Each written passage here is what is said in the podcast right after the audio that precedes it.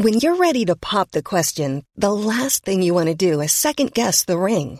At Bluenile.com, you can design a one of a kind ring with the ease and convenience of shopping online. Choose your diamond and setting. When you find the one, you'll get it delivered right to your door. Go to Bluenile.com and use promo code LISTEN to get $50 off your purchase of $500 or more. That's code LISTEN at Bluenile.com for $50 off your purchase. Bluenile.com code LISTEN. Question of the Week from the Naked Scientists. Hello and welcome to Question of the Week from the Naked Scientists with me, Diana O'Carroll. This week, what counts as technologically advanced? Hello, naked people. My name is Levi and I'm calling from Israel. Recently, I came back from a trip in South America. My question is why is it that in the time of the discovery of the Americas by Europe, Europe had the Renaissance, Leonardo, guns, steel, and so on, while the Americas were stuck in a sort of Bronze Age? Was the reason geographical, nutritional, religious, what? Love you all. Thank you. Bye. Guns were certainly something the Old World had that the New World didn't. But why? My name is Jeff Oliver. I'm a lecturer in archaeology at the University of Aberdeen. First, I think it's important to say that the popular perception would have it that the Americas were a backwater to the sort of technological prowess of Europe. But I think this is actually very simplistic and perhaps an unfair stereotype. Speaking very broadly, part of this has to do with the development of very complex cultural, economic, and political formations, which partly hinge on the development of agriculture. And in fact, in parts of the Americas and Europe, we in fact see very similar kinds of development. Now, in terms of things like guns and armor, things like that, which perhaps allowed the Europeans an advantage early on, the difference here comes down to a number of factors that separate Europe from America.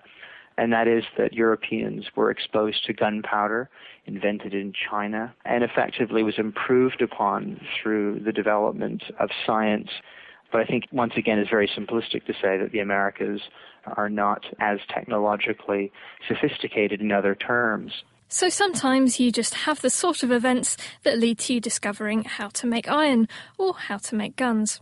And these can change your entire technological development. But if agriculture is indirectly an important step in the development of technologies, why might the Old World have developed agriculture before the New World?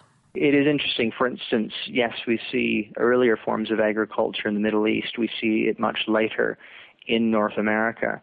This has got nothing to do with sort of a, a, a unilineal notion of progress whereby all societies should follow on this sort of uh, similar ladder of progress. It, it comes down to very specific historical situations.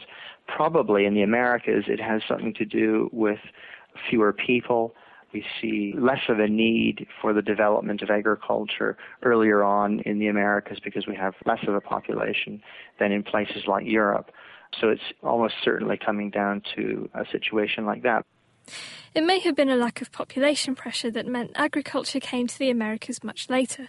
The founding population of humans there is thought to have been very small indeed, at about 15,000 years ago. But there could have been a whole load of other factors like geography and climate. But we can't really say that the old world was more advanced than the new when some societies there could still forge some rather impressive things out of gold or weave very fine textiles. We had a few emails this week mentioning the guns, germs, and steel advantage of European conquistadors. Andrea Gratius said that trying to get the trajectory of New World societies to fit that of Old World ones doesn't really work. But if you ask the question the other way around, why were the European invaders not so advanced? You'd be asking about the differences in morals and values. But now here's something that not all societies take part in. Hello, Naked Scientists. Uh, this is Nelson from Cambridge. And my question is Is there any biological benefit to kissing amongst humans? Thank you. What's the point of kissing? Why not rub noses? Let us know what you think by emailing chris at thenakedscientists.com or writing on the forum, and that's at thenakedscientists.com forward slash forum. Question of the Week is part of the Naked Scientists podcast and supported by the EPSRC, the Wellcome Trust, and UK Fast. Look us up online at nakedscientists.com.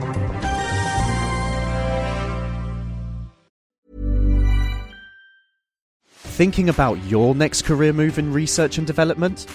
Then it's time to make your move to the UK. The nation that's investing 20 billion pounds in R&D over the next 2 years.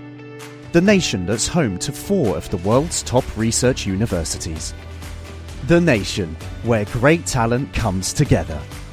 Visit gov.uk forward slash great talent to see how you can work, live, and move to the UK.